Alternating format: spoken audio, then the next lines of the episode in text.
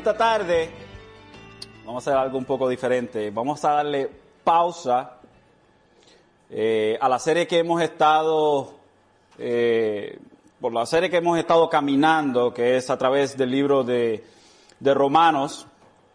Y nos habíamos quedado en el verso 12 de Romanos capítulo 4. Y se supone que hoy continuáramos con el verso 13 al 25. Sin embargo, hoy vamos, vamos a tomar un descanso de Romanos y vamos a hacer algo diferente. Vamos a ir a otros pasajes, lo que yo le llamaría escrituras selectas y usualmente pues nuestro modo de predicar es expositivamente a través de, de libros de la Biblia. Sin embargo, esta tarde quiero hacer un sermón tópico. Sigue siendo exposicional porque estamos trayendo la palabra de Dios para que nos ilumine. Sin embargo, quiero traer un tema en esta tarde y le di como, como título a este sermón, ¿y ahora qué? ¿Y ahora qué? Es la pregunta, ¿y ahora qué? Y en esta tarde quiero que, que veamos a través de las escrituras cuál debe ser nuestro pensar ante gran hostilidad que busca la aceptación y si esto no resulta de que nosotros aceptemos lo que se nos está ofreciendo, va a mostrar nuestra obligación o nuestra doblegación a inclinarnos ante la tiranía anticristiana. Y la mayoría de nosotros, los creyentes que vivimos en el hemisferio occidental, acá en, los, en las Américas, no hemos experimentado lo que muchos en otras partes del globo terráqueo han estado experimentando por mucho tiempo. Y esto es, o nos conformamos al pensamiento de la mayoría, o sufrimos las consecuencias. Ciertamente las consecuencias varían según el lugar, pero al fin del día el creyente pagará el precio de ser un no conformista. Lo que hemos estado experimentando en este país es verdaderamente fuera de lo normal en cuanto a las libertades que hemos gozado por mucho tiempo. Yo creo que usted puede estar de acuerdo conmigo en ese hecho, de que usted y yo hemos gozado de una multitud de libertades que no mucho en otros países pueden gozar, no mucho en otros países pueden decir, soy libre de, de, adorar y alabar a Dios, soy libre de tener ni siquiera una Biblia en mis manos. Nosotros hemos tenido, por gracia de Dios, esa ventaja. Sin embargo, esto, hermanos, ha terminado. Y comenzaremos a ver un proceso de, de purificación entre los que profesan ser cristianos. Como la espuma, van a salir a la superficie como la impureza. Y se hará evidente entonces quiénes son verdaderos en su profesión de fe. Y estos últimos días he estado escribiendo, he, estado poniendo mi, mis pensamientos en, un papel, o, perdón, en la computadora. uh, pero he estado poniendo mis pensamientos en, eh, o he escrito mis pensamientos. Y todo esto, el génesis de todo esto, el génesis de todo esto, de este pensamiento en mi, en mi mente y en mi corazón, ha venido de, de lo que sucedió el viernes 26 de junio de este año, el viernes pasado, y cómo esto nos va a afectar, nos va a afectar a nosotros de ahora en adelante. Y esta generación fue testigo del último clavo puesto a la tapa del féretro, en donde se encuentra la ya fallecida nación americana. Ese día no fue un día de celebración, sino que fue un día de luto, el cual recordaremos hasta el final de nuestros días. Y tras la decisión de la Corte Suprema de redefinir lo que significa el matrimonio, el cual es la unión entre un hombre y una mujer establecido por Dios, a solo una de, de dos personas, a solo una unión de dos personas, sin importar su género, sin importar cuál o cuál sea su asignación sexual. Nos encontramos en una encrucijada entonces, hermanos, con una interrogante de frente. ¿Cuál será la consecuencia de esta mala decisión por nuestros superiores? Por lo que se supone que lleven la, la lumbrera, lo que se supone que dirigen este país, que se supone que tengan un juicio más sano. ¿Cuál va a ser la consecuencia de esta mala decisión? ¿Y ahora qué entonces? Y en mi opinión veremos una, en una escala más alta lo que ya hemos estado viendo. Una completa desmantelación de los principios bíblicos y morales que una vez eran altamente venerados en este país. Esta es una muestra de lo que los expertos legales dicen que ocurrirá ya que la Corte Suprema redefinió lo que es el matrimonio entre un hombre y una mujer. Por ejemplo, una de las consecuencias que va a surgir de esto es la exención de impuestos de los ministerios y las organizaciones sin fines de lucro serán objeto de ataque en todo el país.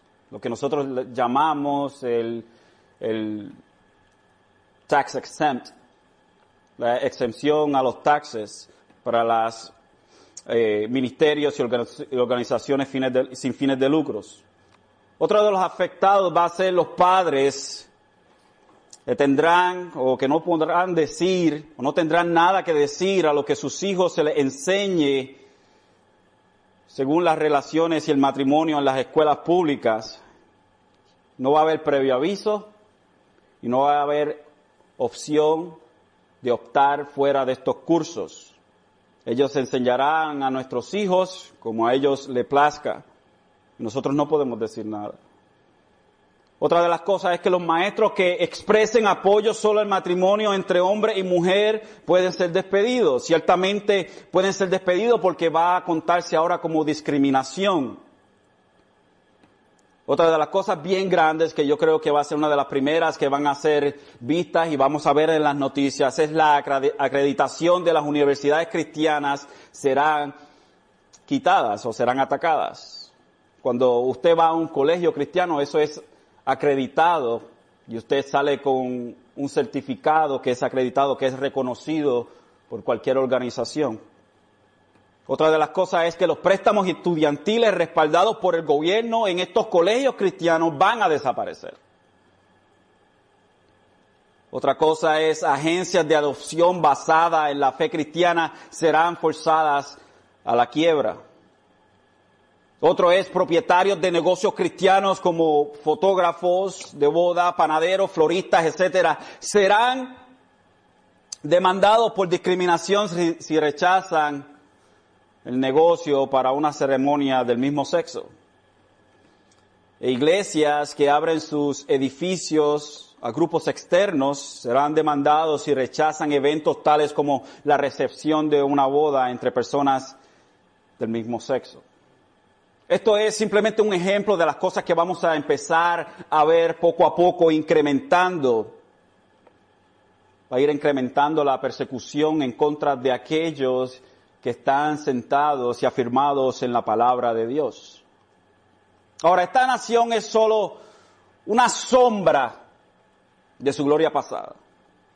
Lo que un día fue el faro de libertad, sacrificio y autonegación por el beneficio del prójimo, no en base a opiniones subjetivas, sino en verdades objetivas y concretas, hoy han dejado de ser el hogar de los valientes para ser la comuna de los cobardes. La comunidad homosexual usó su argumento para imponer su agenda. La táctica del supuesto amor y los deseos humanos como la columna de una verdad sujeta a la siempre cambiante opinión personal. En esencia, el movimiento homosexual es el reflejo de una sociedad posmodernista que ha rechazado la verdad revelada por Dios en sus conciencias, en la naturaleza y en las sagradas escrituras. Ellos en su mente secularizada buscan no solo hacer lo que es evidente en contra de la naturaleza y por ende en contra de Dios, pero también quieren que nosotros, los que por misericordia y gracia de Dios conocemos y nos sometemos a lo que Dios ha revelado, aprobemos y celebremos su pecado. Y si no lo hacemos, somos pintados como homofóbicos que andan predicando odio.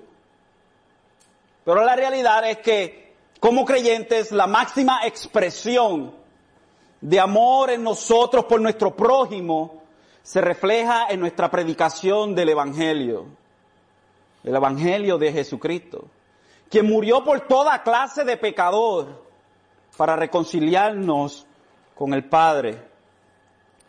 El apóstol Pablo, hablando a los hermanos en Corintios, primera de Corintios 6, 9, al 11, dijo, ¿no sabéis que los injustos no heredarán el reino de Dios? No heréis. Ni los fornicarios, ni los idólatras, ni los adúlteros, ni los afeminados, ni los que se echan con varones, ni los ladrones, ni los ávaros, ni los borrachos, ni los maldicientes, ni los estafadores heredarán el reino de los cielos. Pero una acertación bien grande Pablo hizo en el verso 11, que debe llenarnos a cada uno de nosotros de alegría, que debe de llenarnos a cada uno de nosotros de agradecimiento. Porque Pablo dice, y esto erais algunos. Mas ya habéis sido lavados, ya habéis sido santificados, ya habéis sido justificados en el nombre del Señor Jesús por el Espíritu de nuestro Dios. Qué gran acertación. Porque nosotros éramos iguales que ellos. Y todo creyente ha sido lavado, ha sido justificado, ha sido santificado. Y esto quiere decir que, que Dios salva pecadores. Y de una cosa estoy seguro es que yo personalmente soy un tremendo pecador. Pero de una cosa estoy mucho más seguro, es que Dios es un tremendo salvador. Comprometernos al verdadero amor, o nosotros comprometernos al verdadero amor, se refleja en salvar de la misma boca de la destrucción aún aquellos que nos odian. Y quiero en esta tarde entonces que veamos nuestro, nuestra presente situación a la luz de nuestro pasado y a la luz de nuestro futuro. Y cómo estar confortados y gozosos en Dios en medio de una sociedad que odia a Dios y a sus hijos. Y tengo simplemente dos puntos para esta tarde. Quiero que, que veamos nuestra vida pasada y nuestra vida futura. Quiero que veamos a la luz de las escrituras lo que la palabra de Dios nos dice sobre lo que éramos nosotros. Y quiero que veamos a través de la palabra de Dios lo que nos espera a nosotros como creyentes. Y quiero que vaya conmigo a Efesios capítulo 2. Y tengo muchas citas en esta tarde, so, si no puede eh, mantenerse al paso, por favor apúntela si puede. Si no, me pregunta después del servicio, yo tengo todas las citas. Efesios capítulo 2.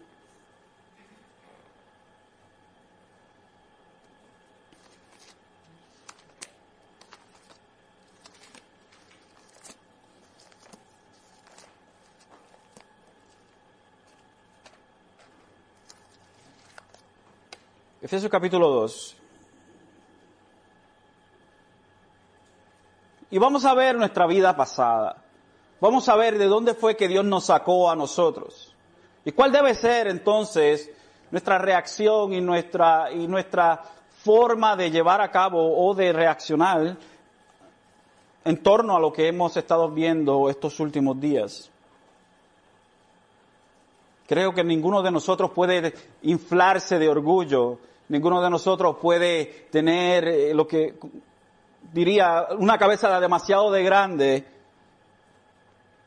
y mirar a otros con ojos de desprecio. Quiero que entendamos, hermanos, nuestra condición antes de que Dios nos salvara a nosotros. Efesios 2.1, y vamos a considerar los primeros tres versos.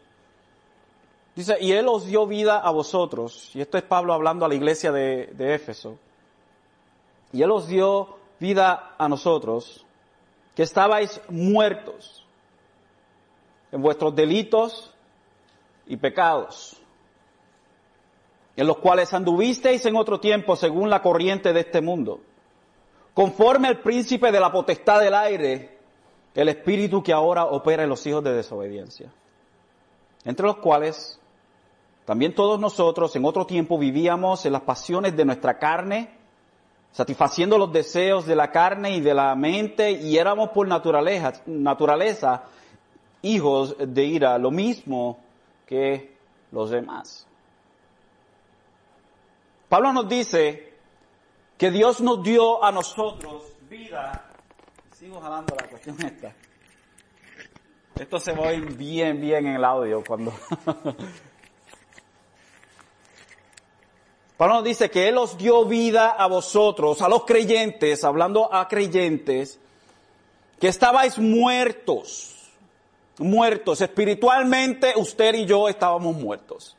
Usted y yo estábamos completamente inertes. Usted se movía tanto como se mueve esa, esa cuestión que está ahí. ¿Cómo que se llama? Eso es el stand ese que está ahí. Usted se movía tanto como se movía eso espiritualmente. Usted no, no simplemente, usted no tenía ningún interés por Dios, pero la Biblia describe a cada uno de nosotros como personas que estaban muertos en nuestros delitos y pecados, completamente sumergidos en nuestros delitos, nuestros nuestros traspasos en contra de Dios. No simplemente pecábamos llevando a cabo aquello que era en contra o expresamente en contra de lo que la ley de Dios exige del hombre, pero que también nos quedábamos corto a aquel estandarte que Dios había establecido en su ley. no simplemente traspasamos, pero también nos quedamos cortos y fallamos el blanco. Estabais muertos en vuestros delitos y pecados tal como Lázaro, cuando murió, el amigo del Señor, cuando Lázaro murió y se le dio las noticias a Jesucristo y Jesucristo volvió a donde estaba Lázaro enterrado, habían pasado ya cuatro días. Abran la tumba o rueden la piedra. Pero maestro, si ya ya hiede. Un cuerpo después de cuatro días ya empieza la putrefacción. Sin embargo, Jesús le dice, mueve la piedra. Y Jesús le habla a Lázaro y le dice, Lázaro, ven fuera. Ahora, ¿cómo es que Lázaro va a venir fuera si Lázaro está muerto?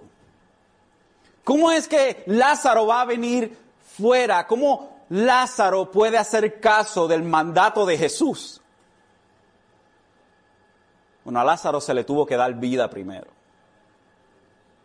Y cuando Jesucristo llamó a Lázaro en ese instante, a Lázaro se le dio vida y Lázaro respondió. La semana o el, jueves pasado hablamos del Ordo Salutus, que es el orden de la salvación. ¿Cómo es que el hombre viene a Dios? Y usualmente el estandarte de la gente dice, cree en Jesucristo y arrepiéntete de tus pecados para que nazcas de nuevo. Sin embargo, la palabra de Dios nos dice a nosotros que nosotros estamos muertos y nosotros no podemos obedecer a un mandato si estamos muertos. Así que tiene que suceder. Nosotros tenemos que, entrar de muerte a vida, pero esto no lo podemos hacer nosotros. Así que Dios tiene que dar aliento de vida a un cuerpo inerte para que pueda entonces responder a la orden. Así que Dios nos dio vida a nosotros, al igual que Jesucristo dio vida a Lázaro para que Lázaro pudiera salir de esa tumba, responder al mandato de Jesucristo. Él los dio vida a vosotros que estabais muertos en vuestros delitos y pecados. Y el verso 2 dice, en los cuales anduvisteis en otro tiempo. ¿Y cómo era que andábamos? Bueno, andábamos según la corriente de este mundo. Nosotros íbamos llevados como, como cuando se, se cae algo en el río, un pedazo de papel o, o un pedazo de, de, de madera que se cae, que usted tira al río y la corriente se lo lleva así estábamos nosotros. Íbamos según la corriente del río que es el mundo. Y no simplemente eso, sino que conforme al príncipe de la potestad del aire, quien es Satanás. So íbamos conforme a la corriente del mundo, conforme al sistema del hombre que hay aquí, pero también conforme al príncipe la potestad del aire, Satanás. Pero más adelante, Pablo dice, el espíritu que ahora opera en los hijos de desobediencia. ¿Quiénes son los hijos de desobediencia? Dios llama a todo hombre a que se arrepienta, pero no todos se arrepienten. ¿Quiénes son los hijos de desobediencia? Los hijos de desobediencia es aquellos que no son creyentes conforme al príncipe de la potestad del aire, el espíritu que ahora opera en los hijos de desobediencia. O sea, son dominados, son llevados por lo que Satanás ha establecido.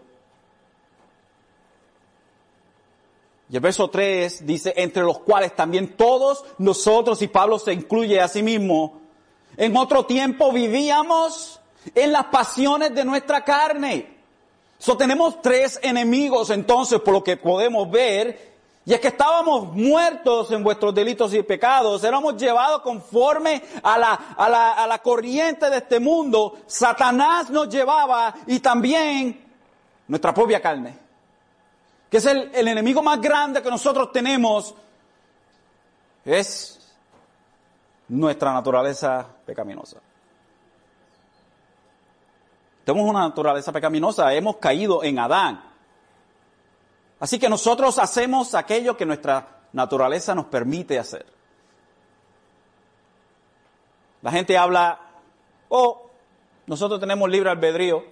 Claro que sí, yo hago decisiones, ahora mismo estoy decidiendo hablar, me decido callarme, me decido, me decido verlos a ustedes, decido comer, decido no comer, tenemos libre albedrío. Pero este libro, este libre albedrío o esta libertad de tomar decisiones está encajada o está circulada o está encerrada dentro de una naturaleza. Y esa naturaleza en la cual usted y yo nacimos es una naturaleza de pecado. Y nosotros hacemos todo lo que se puede hacer en una naturaleza de pecado. Y siempre, y siempre digo esto, Dios no nos deja a nosotros pecar tanto como nosotros podemos pecar. Nosotros podemos ser peor. Sin embargo, Dios en, su, en su, gracia no permite que, que la humanidad sea tan mala como puede ser. Pero nosotros tomamos decisiones conforme a nuestra naturaleza Tal como un pez no sabe ni entiende lo que, lo que es la superficie y vivir fuera de, del, del mar, así también éramos nosotros en el pecado. Por eso Dios tuvo que cambiar nuestra naturaleza, cambiar lo que éramos nosotros, para que nosotros pudiésemos ver entonces. Dios deposita en nosotros esa fe, la cual no nace en nosotros. Vivíamos en las pasiones de nuestra carne. satisfaciendo los deseos de la carne y de la mente. Y éramos por naturaleza hijos de ira. So que aquello que nos mantenía a nosotros esclavos del pecado, también nos llevaba a nosotros a estar bajo, la ira de alguien, es la ira de Dios. So estábamos bajo la ira de Dios. Lo mismo que quién, que los demás. ¿Qué demás? Todo aquel que todavía no ha creído, todo aquel que nunca creyó. Así estábamos nosotros. Nosotros estábamos bajo el dominio del pecado y gracias a Jesús en, la cruz del Calvario, ahora nosotros no somos esclavos del pecado, hemos sido libertados de la esclavitud del pecado, ya el pecado no es nuestro amo. Y ya la ira de Dios no está sobre nosotros. Colosenses 1:21 dice, y aunque vosotros antes estabais alejados y erais de ánimo hostil, ocupado en malas obras. So que nosotros éramos hostiles, odiábamos, francamente odiábamos a Dios. Si no llega a ser porque Dios cambia nuestra disposición, jamás y nunca nosotros hubiésemos venido a Dios. Porque siempre el hombre viene a Dios, aquel que no ha sido regenerado, viene a Dios por los beneficios que Dios ofrece. Y esto es bien claro. Y esto es lo que muchas iglesias apelan hoy en día a suministrar las necesidades o a, o a llevar las personas que tienen necesidades en este mundo a que vengan a Dios para que Dios haga cosas por ellos. Y aunque vosotros antes estabais alejados eh, y erais de ánimo hostil, y estamos ocupados en que malas obras, haciendo lo malo. Tito 3.3 dice, porque nosotros también en otro tiempo éramos necios, sea, éramos torpes, desobedientes, extraviados, esclavos de deleites y placeres diversos y viviendo en malicia y en envidia, aborrecibles y odiándonos unos a otros. That's what we were. Eso es lo que éramos nosotros. Vivíamos en los placeres, vivíamos para, para satisfacer el monstruo del placer. Para llevar a cabo todo lo que nosotros queríamos, para llevar a cabo todos nuestros deseos. Colosenses 3:5 dice, por tanto, considerad los miembros de vuestro cuerpo terrenal como cuerpos, perdón, como muertos a la fornicación, la impureza, las pasiones, los malos deseos y la avaricia que es idolatría. Y aquí a Pablo hablándole a creyentes le dice, hey, ustedes han muerto a estas cosas. Eso quiere decir entonces que nosotros estamos vivos en todas estas malas cosas. Estábamos vivos a la fornicación, a la impureza, a las pasiones, los malos deseos, a la avaricia, a la idolatría. En eso nosotros vivíamos, en eso nosotros teníamos nuestra vida, nosotros nos revolcábamos el pecado como, como el cerdo se revuelca en el lodo. Eso era lo que éramos nosotros. Y el verso 6 entonces, Colosenses 3 dice, pues la ira de Dios vendrá sobre los hijos de desobediencia por causa de estas cosas. Y es lo que dice Pablo también en Efesios, que éramos hijos de ira. Dios derrama la ira sobre los pecadores. El verso 7 dice, en las cuales vosotros también anduvisteis en otro tiempo cuando vivíais en ellas 1 Pedro 1, 14 dice, como hijos obedientes, no os conforméis a los deseos que antes teníais a vuestra ignorancia. no se conformen a aquellas cosas pasadas, quiere decir que eso era lo que andábamos nosotros. Conforme a los deseos, conforme a lo que nuestra mente y nuestro corazón pecaminoso pedían éramos llevados, hermanos, el pecado nos estaba arrastrando a nosotros como, como un carcelero arrastra a un preso por cadenas. Pero usted sabe qué es lo peor?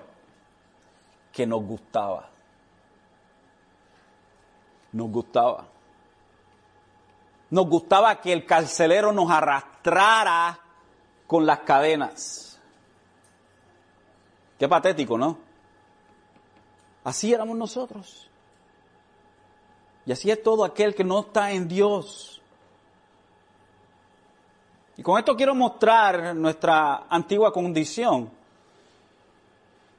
Personas, personas que éramos sometidos a los deseos de nuestro amo el pecado. Por ende, ver a los que están allá afuera como gente que están bajo ese mismo yugo del cual nosotros fuimos liberados.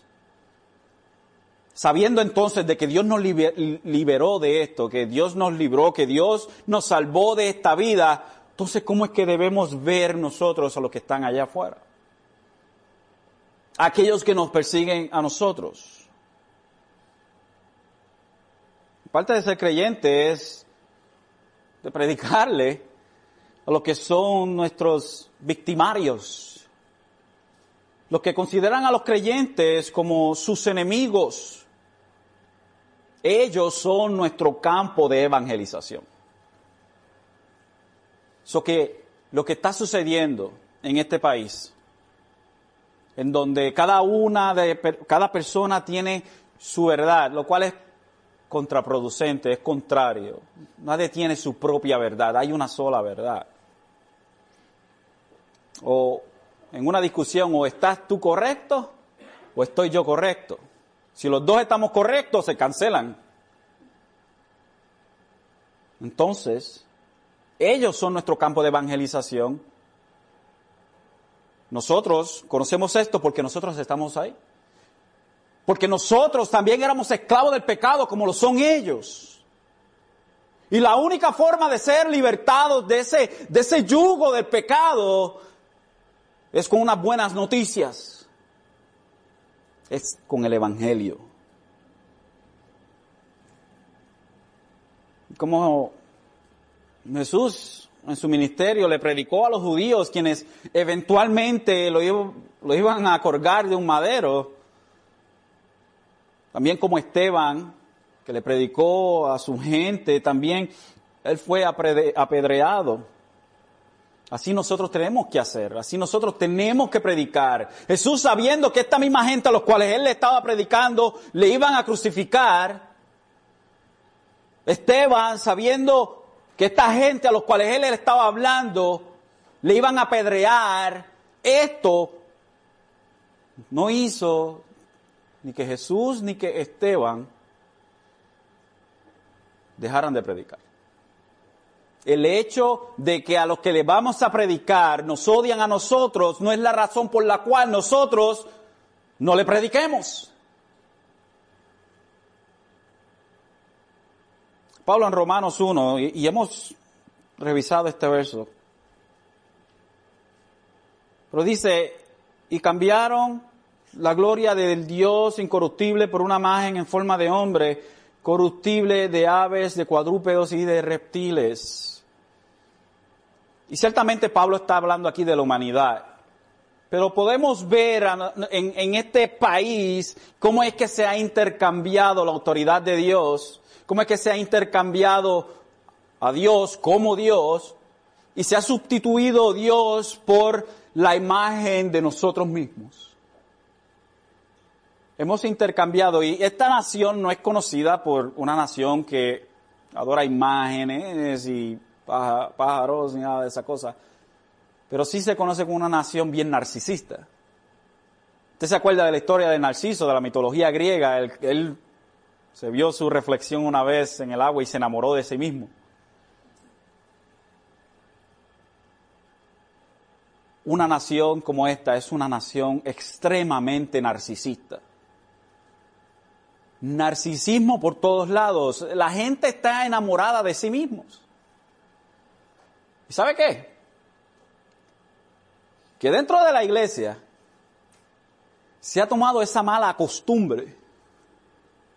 La mala costumbre de ser narcisistas, de que predicamos conforme a nuestros propios deseos, de que hacemos que la Biblia, en vez de hablar de Jesucristo, porque si no lo sabe, hoy lo va a saber, la Biblia se trata de Jesucristo y no de nosotros.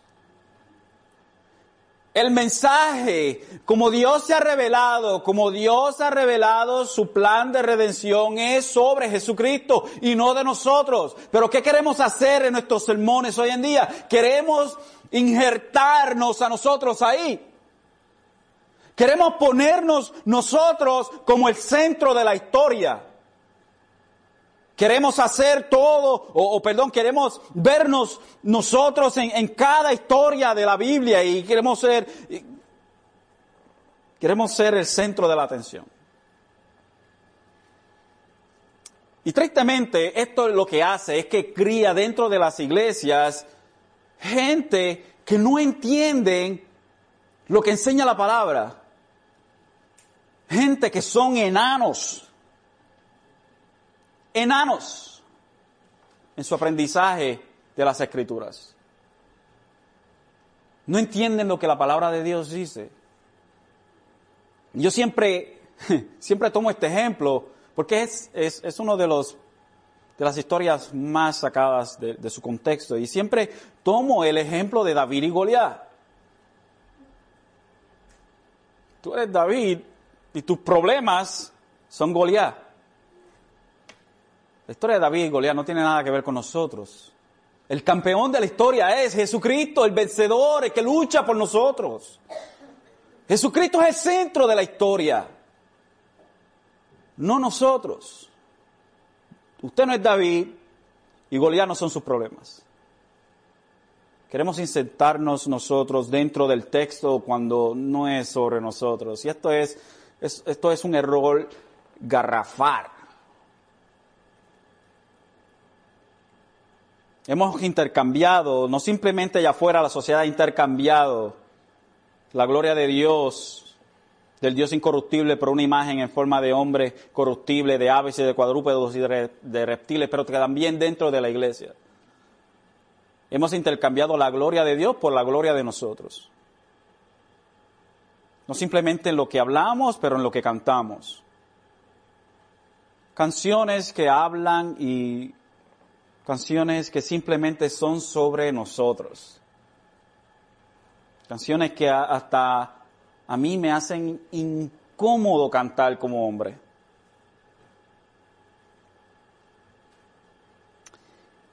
Pero a pesar de lo que suceda mientras nosotros estamos aquí, nuestra mirada y esperanza, hermanos, está en Dios. Y acordémonos, amados, que mientras estamos en esta vida debemos brillar como un faro en la costa, porque hemos sido privilegiados en Cristo. Como escribe Pablo en Filipenses 1.27 al 30, y esto es hermoso, hermanos. Dice, solamente comparto compartuos de una manera digna del Evangelio, comportados, perdón, de una manera digna del Evangelio de Cristo.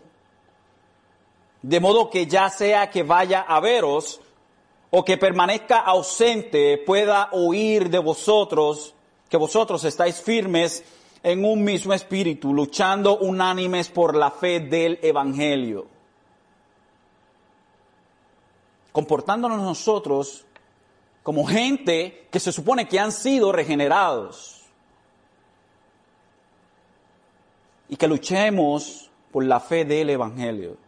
Y cada uno de nosotros ciertamente hemos sido llamados a luchar, como Juan dice que contendamos por la fe dada una vez y por todas. verso 28 dice, de ninguna manera amedrentaos por vuestros adversarios los cuales es señal de perdición para ellos, pero de salvación para vosotros, y esto es de Dios. Mire, como las cosas están pasando ahora y como las cosas se están acelerando, hermano, no tenga miedo. Siga hacia adelante. siga hacia adelante. Porque hay muchos que son adversarios de nosotros, del punto de vista de ellos, se supone que nosotros no tengamos enemigos. Hay gente que se hacen enemigos de nosotros, pero no se supone que nosotros hagamos enemigos de la gente. Usted no puede decir, oh, ese es mi enemigo, ese yo lo odio. Eso no es amor de Dios. Si lo quieren odiar a usted, a Jesucristo lo odiaron. Pero si ellos quieren odiarlo a usted, porque usted predica la verdad del Evangelio, no porque, no porque tengan razón, pero porque usted predica la verdad del Evangelio y usted está parado, acimentado en la roca de Dios, pues que hagan, que digan lo que quieran. Que digan de ustedes, después que lo digan mintiendo. Y para ellos esto es de perdición, pero para nosotros es para vosotros, pero de, pero de salvación para vosotros y esto de Dios. Y el verso 29, mire qué hermoso, dice, porque a vosotros se os ha concedido por amor de Cristo, no solo creer en Él, a usted se le concedió creer en Dios, fue un regalo, por gracia hemos nosotros sido salvos a través de la fe, un regalo inmerecido, usted no ha ganado ninguna clase de méritos, usted no se merece ser salvo, usted se merece, ¿qué? Tormento eterno. Eso es lo que merecemos nosotros. sin embargo, Dios en su gracia nos regaló a nosotros y nos concedió creer en Él. Pero no simplemente eso, sino también sufrir por Él. Es un regalo no simplemente creer en Dios para la salvación, pero también de, creer, de, de sufrir por Dios. Sufrir por Dios es, hermanos, un privilegio. Y ciertamente esto se ve a través de la historia de la iglesia, cómo los mártires consideraban un privilegio morir por la causa de Jesucristo. Lo que pasa es que nosotros en este tiempo no hemos experimentado este tipo de, persecución. Pero créame que esto es fuera de lo normal. Fuera de lo normal que usted no sea perseguido. Porque por dos mil años de historia en la iglesia, la mayoría de ese tiempo ha sido en persecución para los creyentes. Porque estamos predicando un mensaje que va en contra del sistema del mundo en contra del príncipe de los aires de este, este mundo, de Satanás. ¿Qué usted cree que va a pasar? Pero a nosotros se nos dio ese privilegio, no simplemente de creer, pero de también de sufrir por el Evangelio, hermanos. Entonces contemos, como dice Santiago, por sumo gozo cuando os halléis en diversas pruebas verso 30, sufriendo el mismo conflicto que visteis en mí y que ahora hoy que está en ustedes. Y Pablo ciertamente sufrió el conflicto, sufrió en su propia carne, en su propio cuerpo, el conflicto que es predicar el Evangelio a una sociedad que no quiere tener nada que ver con Dios. Ahora veamos nuestro segundo punto y con esto terminamos. Vida futura. ¿Qué es lo que nosotros entonces estamos mirando? ¿Qué es lo que estamos nosotros esperando? Esta vida futura no es solo un deseo o un sueño humano, sino que es más concreto de lo que podamos pensar. Y Pablo nos habla, perdón, Pedro nos habla en 1 de Pedro 1, 3 al 7, diciendo, bendito sea el Dios y Padre de nuestro Señor Jesucristo, quien según su gran misericordia os ha hecho nacer de nuevo. ¿Quién le hizo nacer de nuevo usted? ¿Usted? No. Dios le hizo nacer de nuevo. Dios hace nacer de nuevo.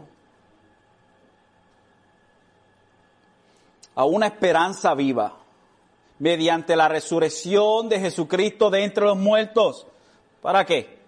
Para obtener una herencia incorruptible, inmaculada, limpia, sin mancha. y que no se marchitará, reservada en los cielos para nosotros. ¿Para nosotros qué? Que sois protegidos por el poder de Dios mediante la fe para la salvación que está preparada para ser revelada en el último tiempo. Somos salvos por fe. Pero gracias a Dios que nosotros perseveramos por fe. Y esta fe, esta fe en nosotros, Dios la puso y Dios la mantiene. en lo cual os regocijáis grandemente, aunque ahora por un poco de tiempo, si es necesario, seáis afligidos con diversas pruebas. ¿Para qué, Pedro? ¿Para qué? ¿Para qué es necesario que seamos afligidos con diversas pruebas? Para que la prueba de vuestra fe, más preciosa que el oro que perece, aunque probado por fuego. Esta fe, hermanos, sea hallada que resulta en alabanza, gloria y honor en la revelación de Jesucristo. O sea, cuando Jesucristo vuelva. Más valiosa que cualquier cosa es la fe. La fe probada, probada como el fuego perdón, como el oro a través del fuego. Hebreos 11:32 y, y ciertamente podemos leer el capítulo completo, pero me voy a enfocar en el verso 32 en adelante.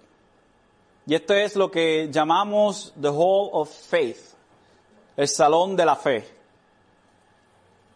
Dice, ¿y qué más diré? Hebreos 11:32. ¿Y qué más diré? Pues el tiempo me faltaría para contar de Gedeón, de Barak, de Barak, Sansón, Jefte, David, Samuel y los profetas, quienes por fe consideraron reinos, perdón, conquistaron reinos, hicieron justicia, obtuvieron promesas, cerraron la boca de leones, apagaron la la violencia del fuego, escaparon del filo de la espada, siendo débiles, fueron hechos fuertes, se hicieron poderosos en la guerra, pusieron en fuga a ejércitos extranjeros.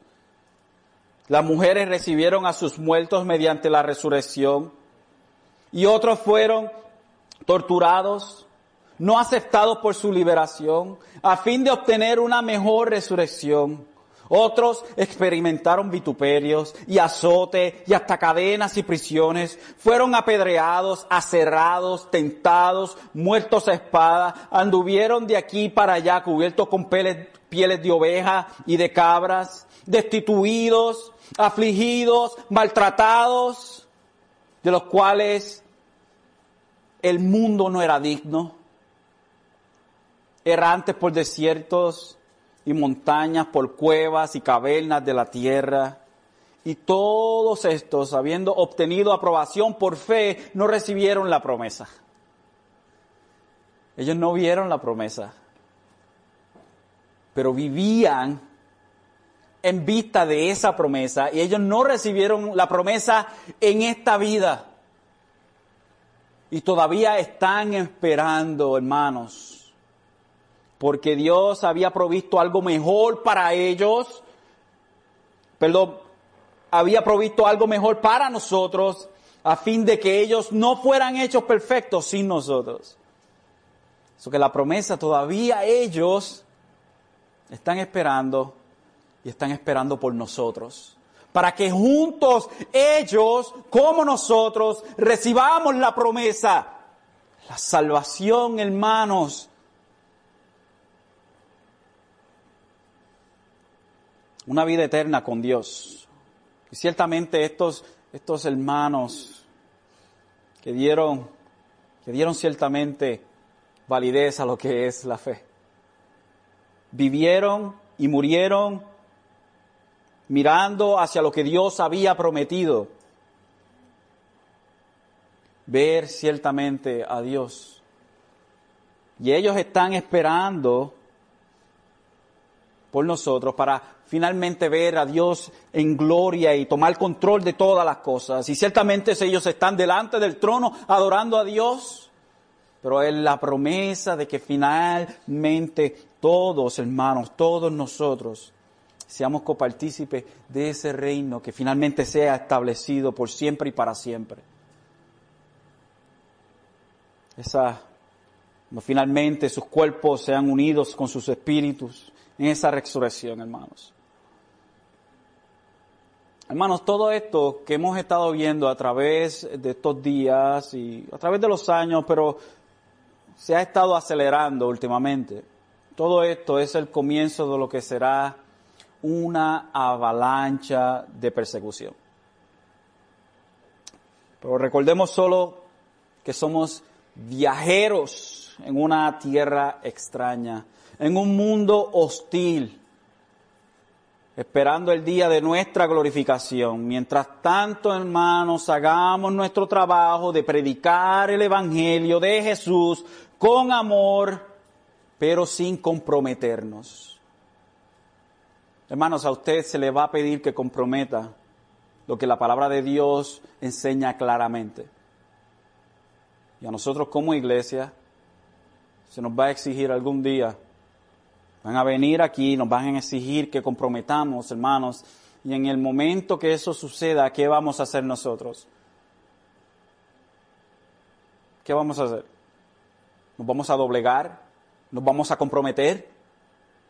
¿O vamos a pararnos sobre la palabra de Dios y decir que no pase lo que pase?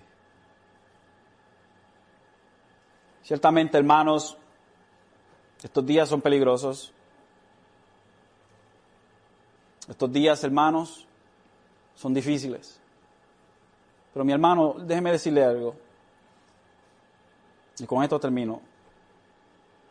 Nosotros, mientras más conocemos de la palabra de Dios, más podemos combatir las acechanzas del enemigo y de aquellos que se consideran enemigos de nosotros porque no vemos las cosas como ellos la ven, porque nosotros miramos las cosas a través del filtro que es la palabra de Dios. Ellos lo ven por su filtro que es a través de sus propios deseos, pero ese filtro de ellos está dañado. El filtro de nosotros es perfecto. Pero usted le van a exigir. Y mientras más usted conoce la palabra de Dios, más confiado usted está en Dios porque más le conoce a Él. Así que hermanos, tomémonos entonces el tiempo de conocer verdaderamente quién es nuestro Salvador, el trabajo que Él ha hecho y lo que puede hacer por estas personas. Hermano, predíquele el Evangelio, porque al igual como están ellos, así estaba usted y así estaba yo, odiando a Dios, corriendo de Dios, hasta que Dios tiró un lazo y me agajó, hasta que Dios tiró un lazo y le agarró a usted. Charles Spurgeon dijo, no hay nadie que lleve una corona en el cielo que no haya llevado una cruz aquí abajo. Hermanos, Jesucristo dijo, si alguno quiere venir en pos de mí, niéguese a sí mismo, tome su cruz y sígame. Sigamos entonces con nuestra cruz gozosos de que a nosotros se nos ha dado el privilegio no simplemente de creer, pero de también sufrir por el Evangelio.